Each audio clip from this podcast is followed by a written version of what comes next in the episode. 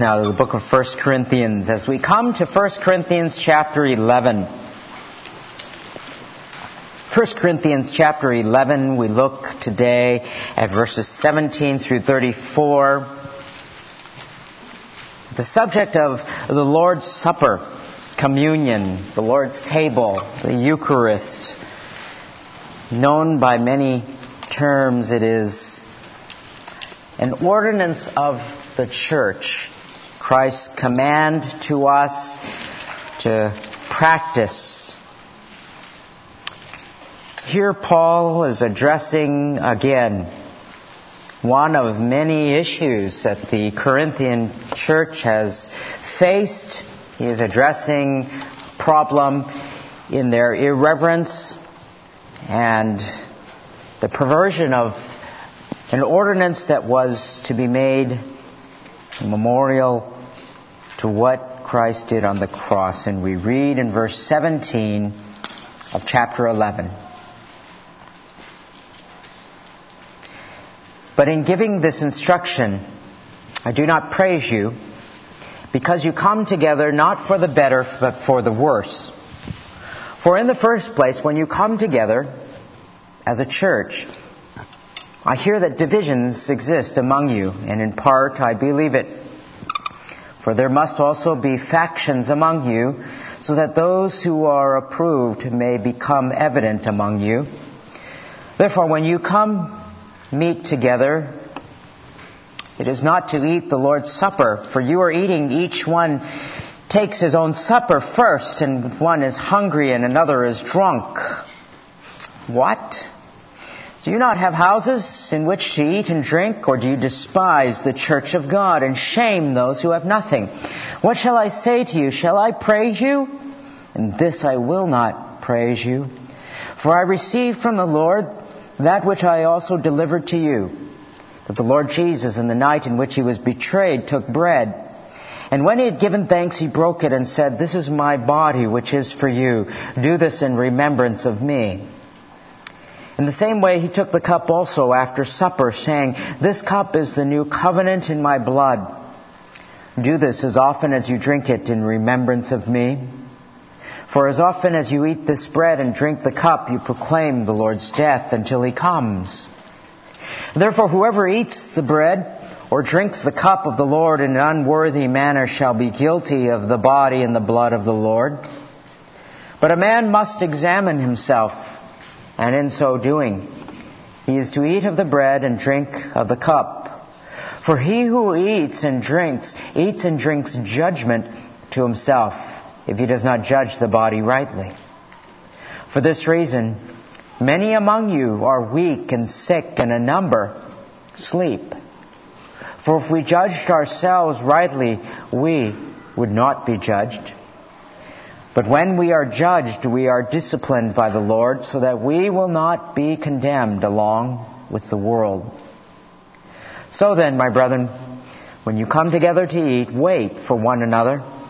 If anyone is hungry, let him eat at home, so that you will not come together for judgment. The remaining matters I will arrange when I come." Let's bow in a word of prayer before we begin our study once again. Father in heaven, we pray once again that you would open the eyes of our heart, that we might see great and wonderful things from thy law. Fill us with your Spirit, illumine our minds. I pray, O Father, that your word would dwell richly within us. In Jesus' precious name, amen.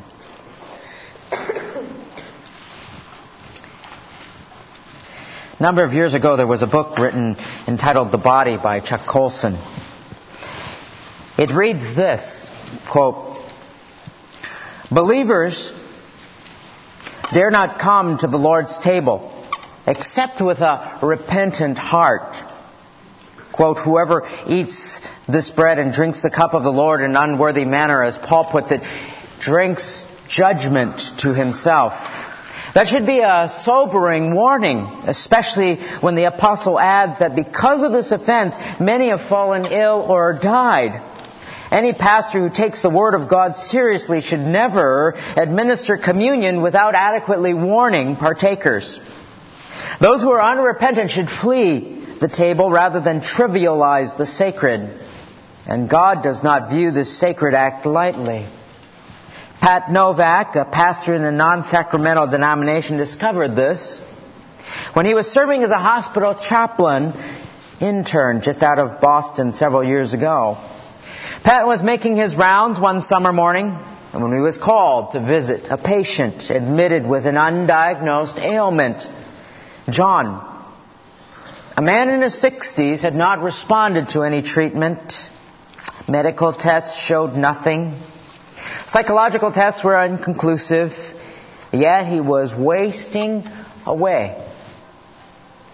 He had not even been able to swallow for two weeks. The nurses tried everything, and finally they called the chaplain's office.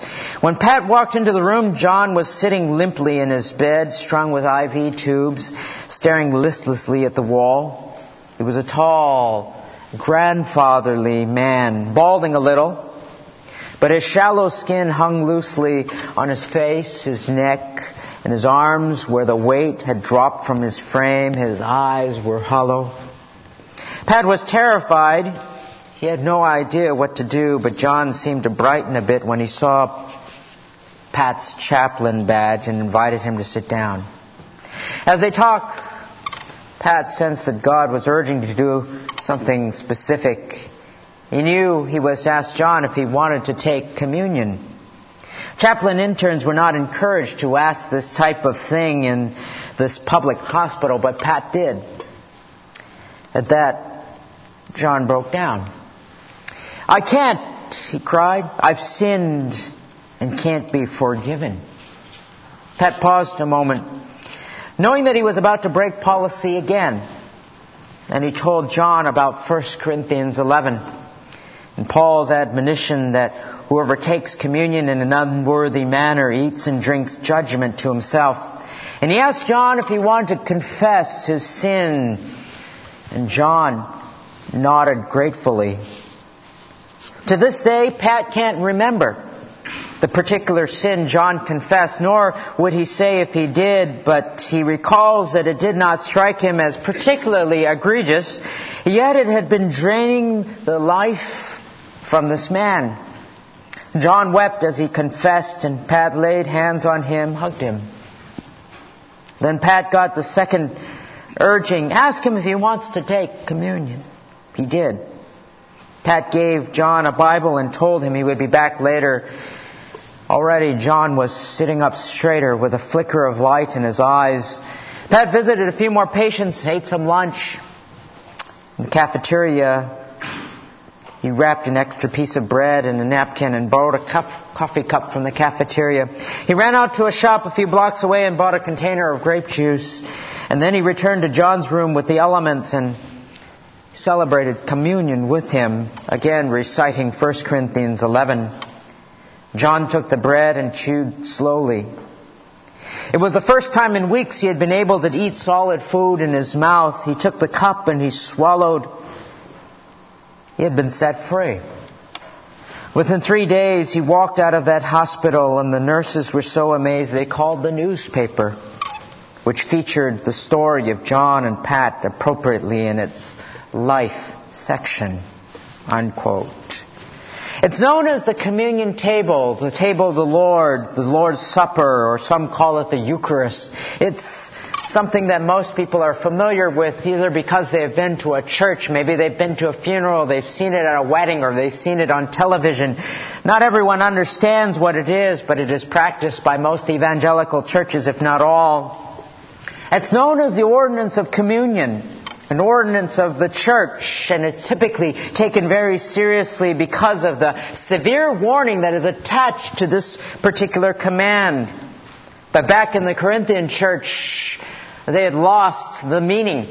They had lost the meaning and had adopted an attitude of irreverence because of their selfishness and their own desire, the disdain for what it meant, for their own greed.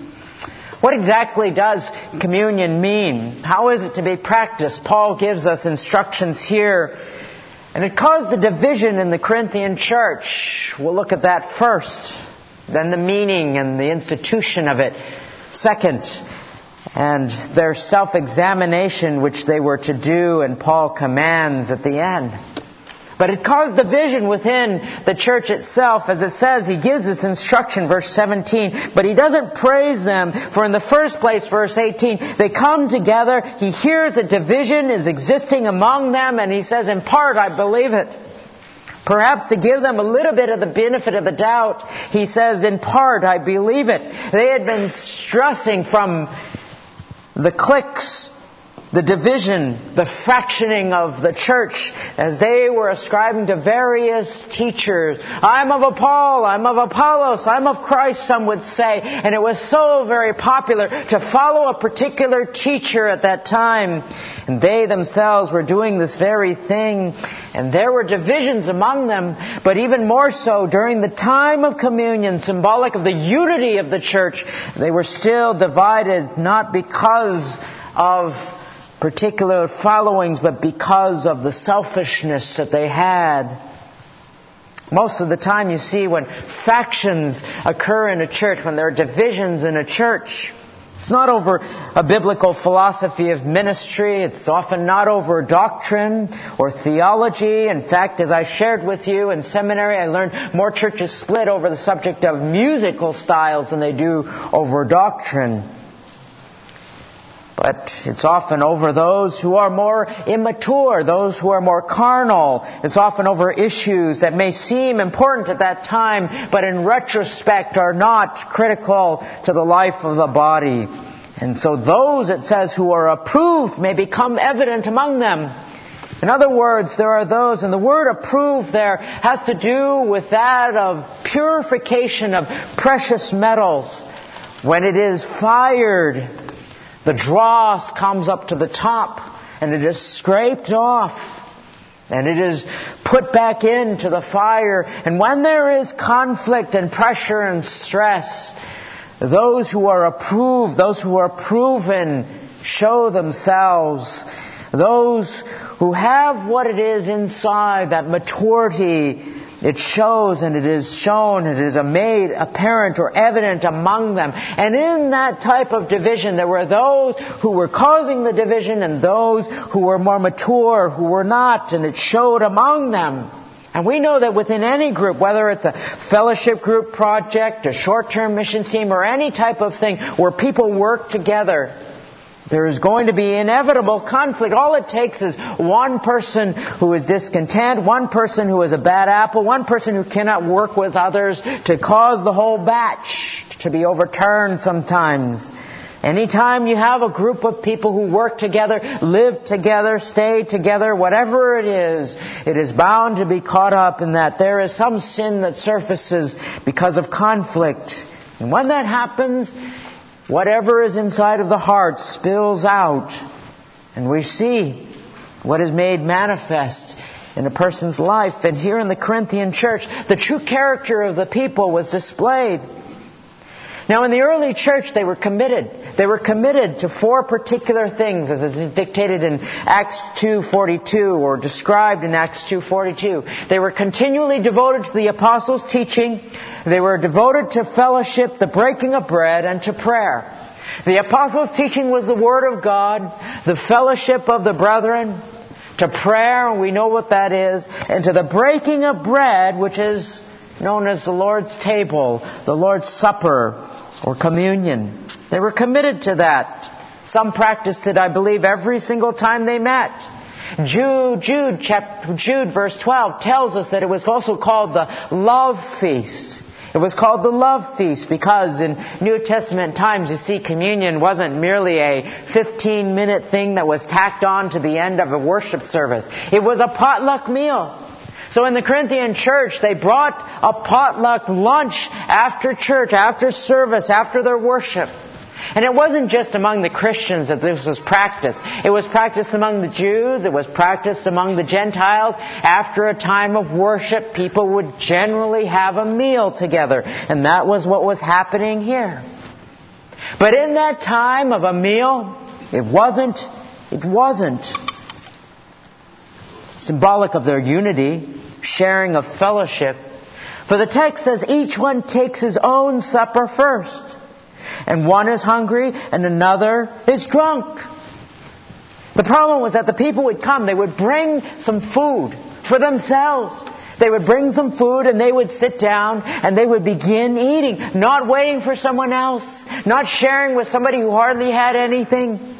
They were getting drunk. There were people who were going hungry. Obviously, perhaps there was resentment, inconsiderateness, selfishness, thoughtlessness.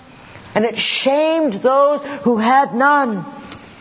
It despised the church. There was one with some nice spread because they were wealthy. And there was someone who had hardly anything. And they were divided in this cliquish type of gluttony. This type of thing like some teenage cafeteria hall. And people were eating and they weren't sharing. And they didn't bother to perhaps even sit with the poor. We find that even among people today. We find that even among people today. When there's a meal and they get their food or whatever, whom they sit with. Oftentimes they'll sit with people that they know, that they want to talk to, that they have commonality with. Or even if they're sitting with somebody they don't know. Do you reach out and say, "Hi, I'm so-and-so," and find out more about them? What do you do? You gather together and selfishly commune among those whom you often see. Christians can be like that as well. They can be unwelcoming or unfriendly, cliquish. And there can be all sorts of reasons why people do what they do. It's hard for me to imagine that the Lord Jesus would ever have that type of an attitude to say, you know what, what have I got in common with a Samaritan woman? What have I got in common with a leper? What have I got in common with a person who has needs? I'd rather be alone. I'd rather it's not my personality or whatever it may be. It's hard to imagine that Jesus would ever say anything because he wouldn't. What's your testimony like? How are you among people? Are you a person who says, well, you know, I've got what I've got and I'm going to hang around people who are like me. It's not my fault, it's God's. He made me this way. It's my personality. Or are you gracious and welcoming, sociable, people who share in considerateness of others? The Corinthians struggled with their selfish factions. They struggled with their cliques and they were going through the motions of the Lord's Supper. And Paul reminds them of the Lord's instruction, which came directly from Christ. Verse twenty-three. For I received from the Lord that which I also delivered to you, that the Lord Jesus in the night in which he was betrayed took bread. Now, most conservative scholars would say that the book of First Corinthians was written before the Gospels were. In other words, they didn't have the Gospels in which to read of the account of what Jesus did. This was direct revelation to Paul. Direct revelation he had heard from God. He received from the Lord. And he delivered these instructions to them. Supernatural instruction of what was instituted by the Lord Jesus in the night in which he was betrayed. And it was during the time of the Passover meal. The Passover meal. And the Passover meal was a memorial. It was a meal instituted in the Old Testament. It was a reminder to the Jews of God's deliverance of the Israelites out of Egypt. For they had been in bondage hundreds of years. It was in remembrance of the last of the ten plagues that God brought upon the Egyptians. And that plague was what? The death of the firstborn son. In every household, in every household in Egypt. The Israelites, however, they were told, they were told that they were to take a lamb. They were to kill that lamb and take that lamb's blood, and they were to spread it on the doorposts of their home and on the lintel above their home. And when God that evening would come, he would see that. And he would not bring death to their firstborn son in that household. And it was a remembrance of their deliverance out of Egypt. And it was much more than that, in fact. It was a foreshadowing of Christ who would come, who would be that lamb that would die for your sins and for mine, so that He would see the blood of Christ which was on our hearts to, that had been shed in redemption for us. He would see the righteousness of Christ that would cover our sinful heart, giving us salvation if we would pledge our faith and give our lives to Him. It was that in which, in their mind's eye, for the Jew, the greatest event in all of their history. And in fact, they still practice the Passover today. Here Jesus takes some bread during the Passover meal, and He gives thanks. And that word there is Eucharisteo. It is the word from which many take the Lord's Supper, and they call it the Eucharist. I have an Episcopalian friend who came to visit once, and she told me it was a nice service, but she has had to have her Eucharist every week. Some churches practice it every week. They call it the Eucharist. That's where they get it from. Jesus took bread and He said, "This is my body, which is for you." He said, "This cup is the new covenant in my blood." And when it comes to taking and eating of the bread and taking of that juice or that wine and drinking, various individuals have views in which this is seen.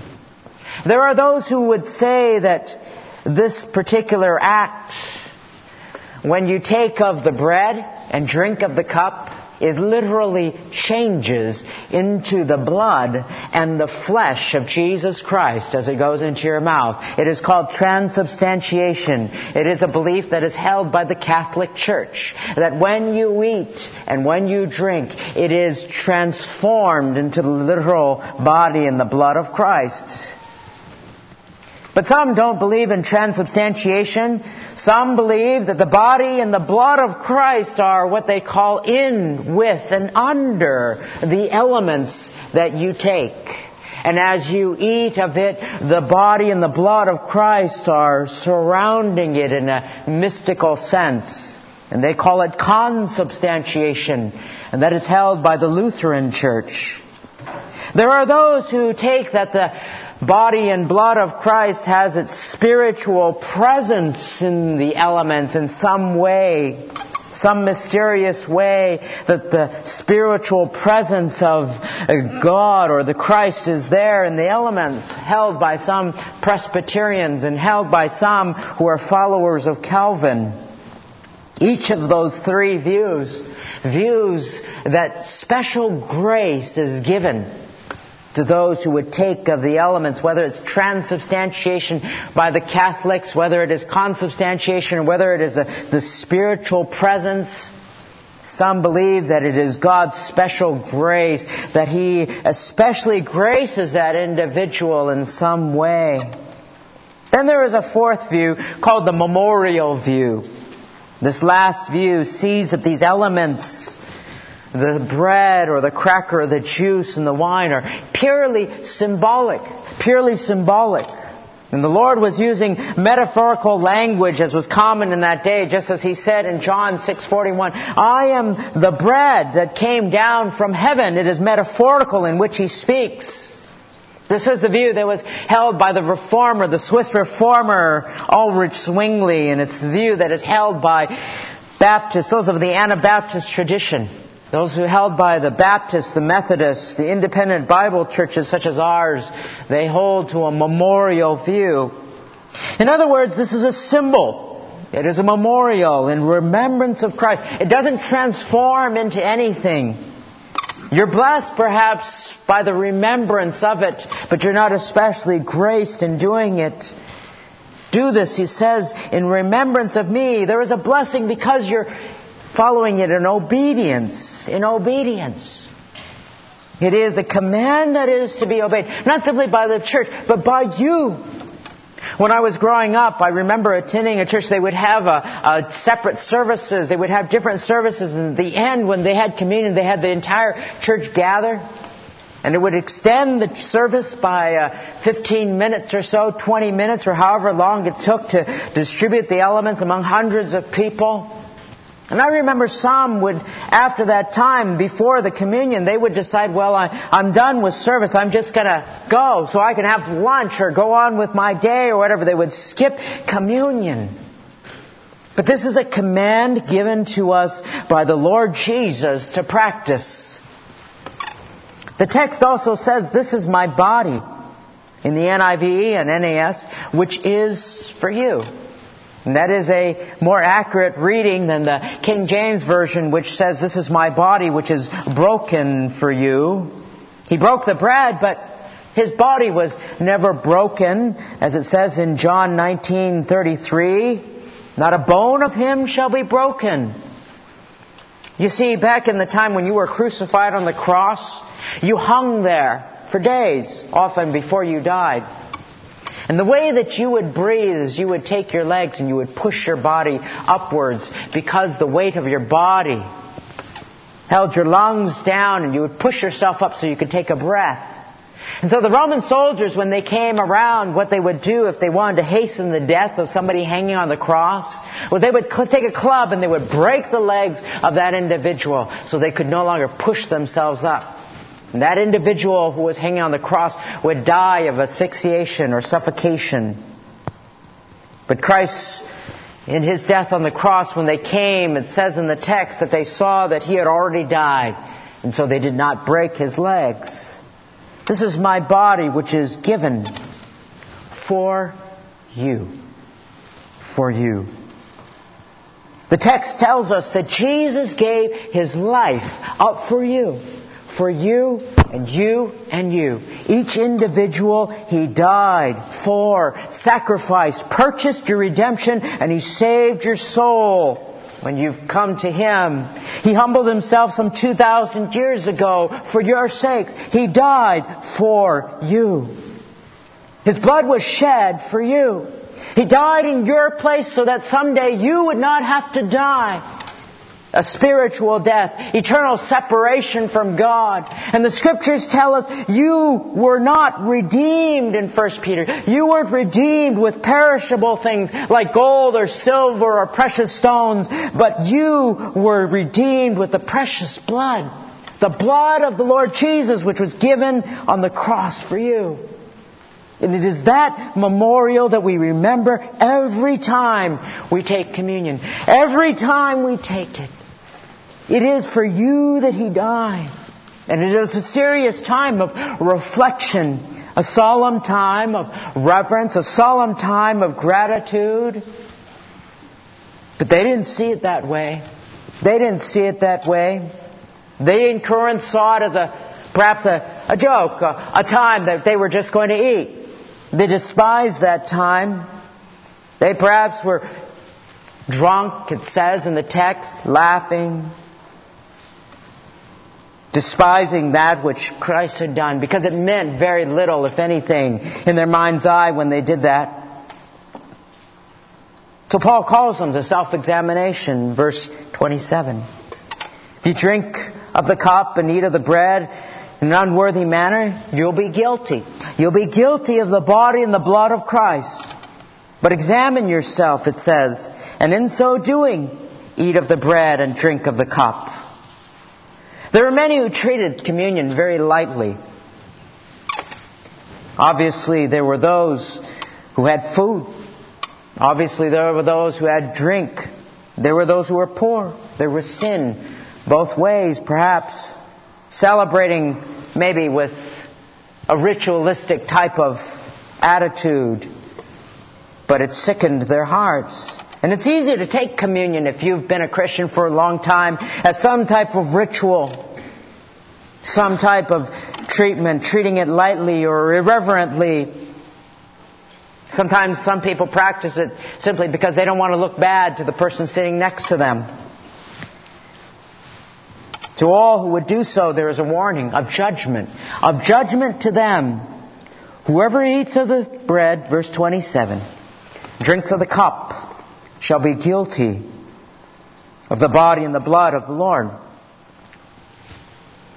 It's simply dishonoring. It is simply disrespectful. Just as you would disrespect if somebody were to stomp on the flag of our country or burn it. It's shameful.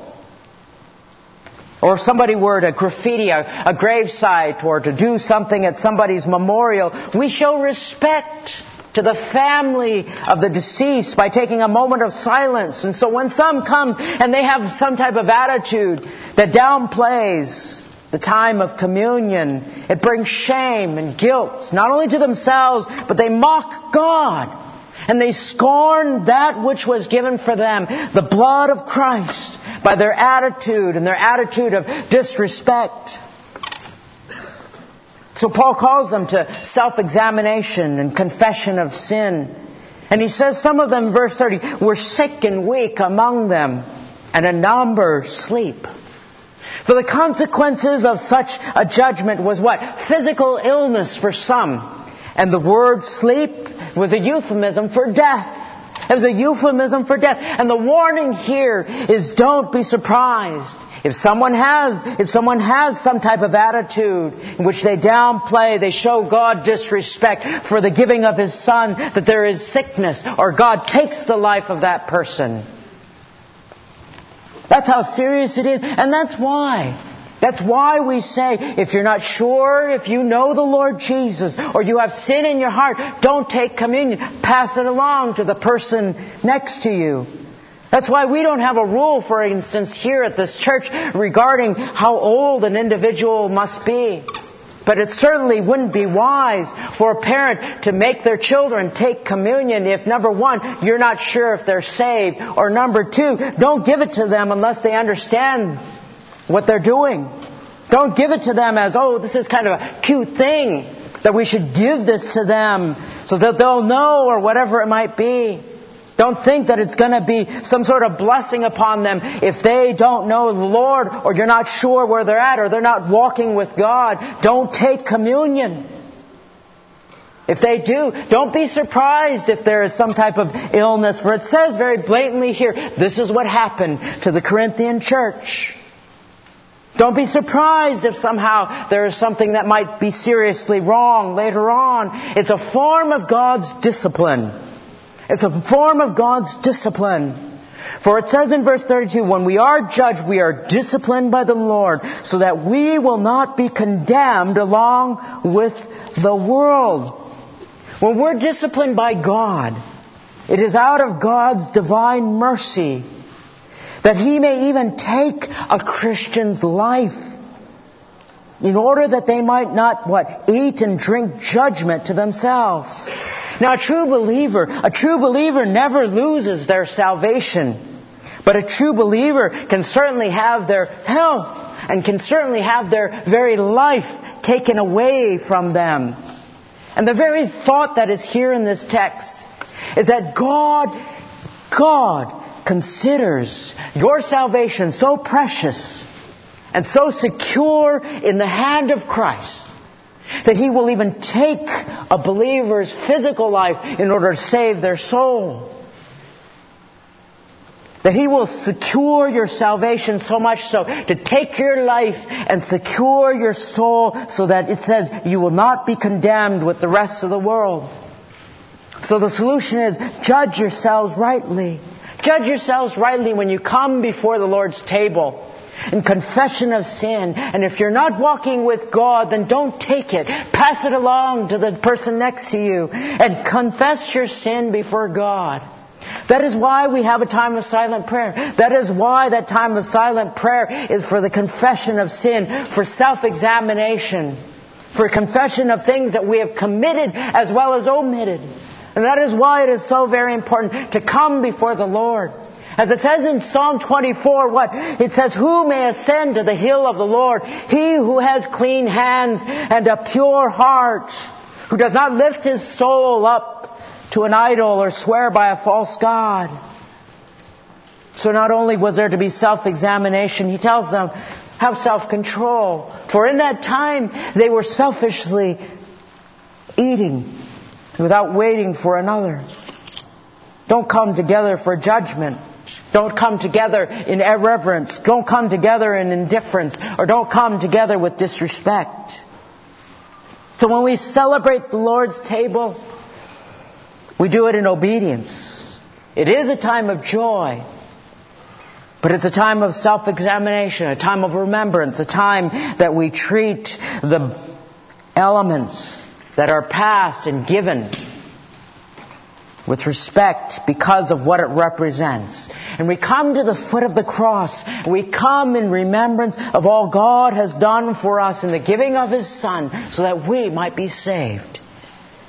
It is simply in humility, knowing that we are unworthy to come, but we have been invited to the Lord's table. Yesterday I saw, it was in the news, Arlington National Cemetery, there were twenty-four thousand wreaths that were laid at each of the headstones that were there. All of these volunteers had come to lay a wreath at each one.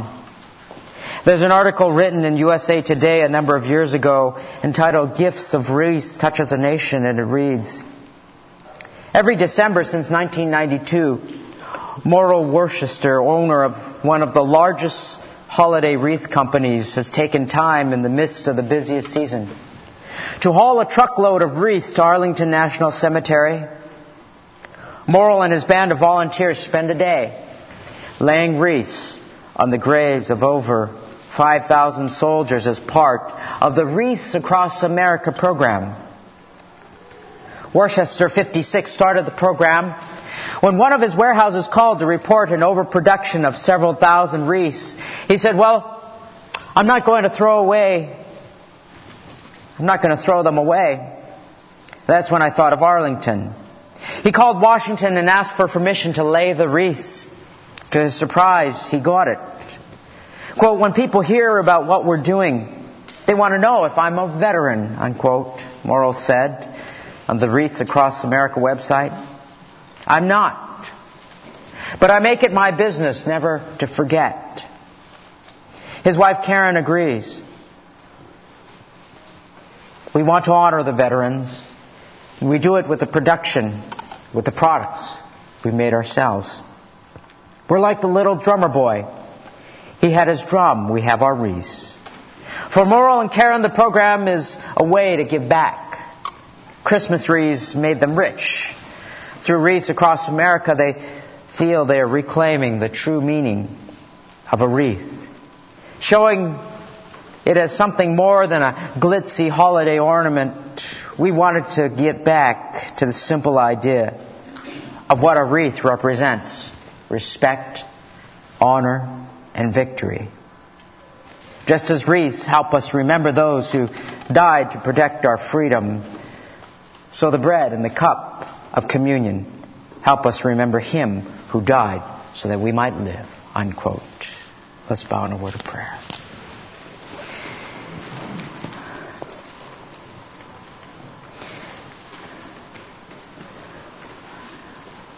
Our God in heaven, by your command you have instructed us, O Lord, to remember that which you have done. Even in this time of celebration, O God, it is a celebration of your Son's birth. And so, Father, each and every time that we take that memorial, that cup, that bread, we reflect, O God, on the body which was beaten, the life that was lived and sacrificed, the blood which was shed in pain, bearing the sins of the world, that we, O Father, might treasure in worship of you. For we were redeemed not with gold or silver or precious stones, but by the precious blood of the Lamb. And I pray, O Father, may you cause us ever to remember, ever to be grateful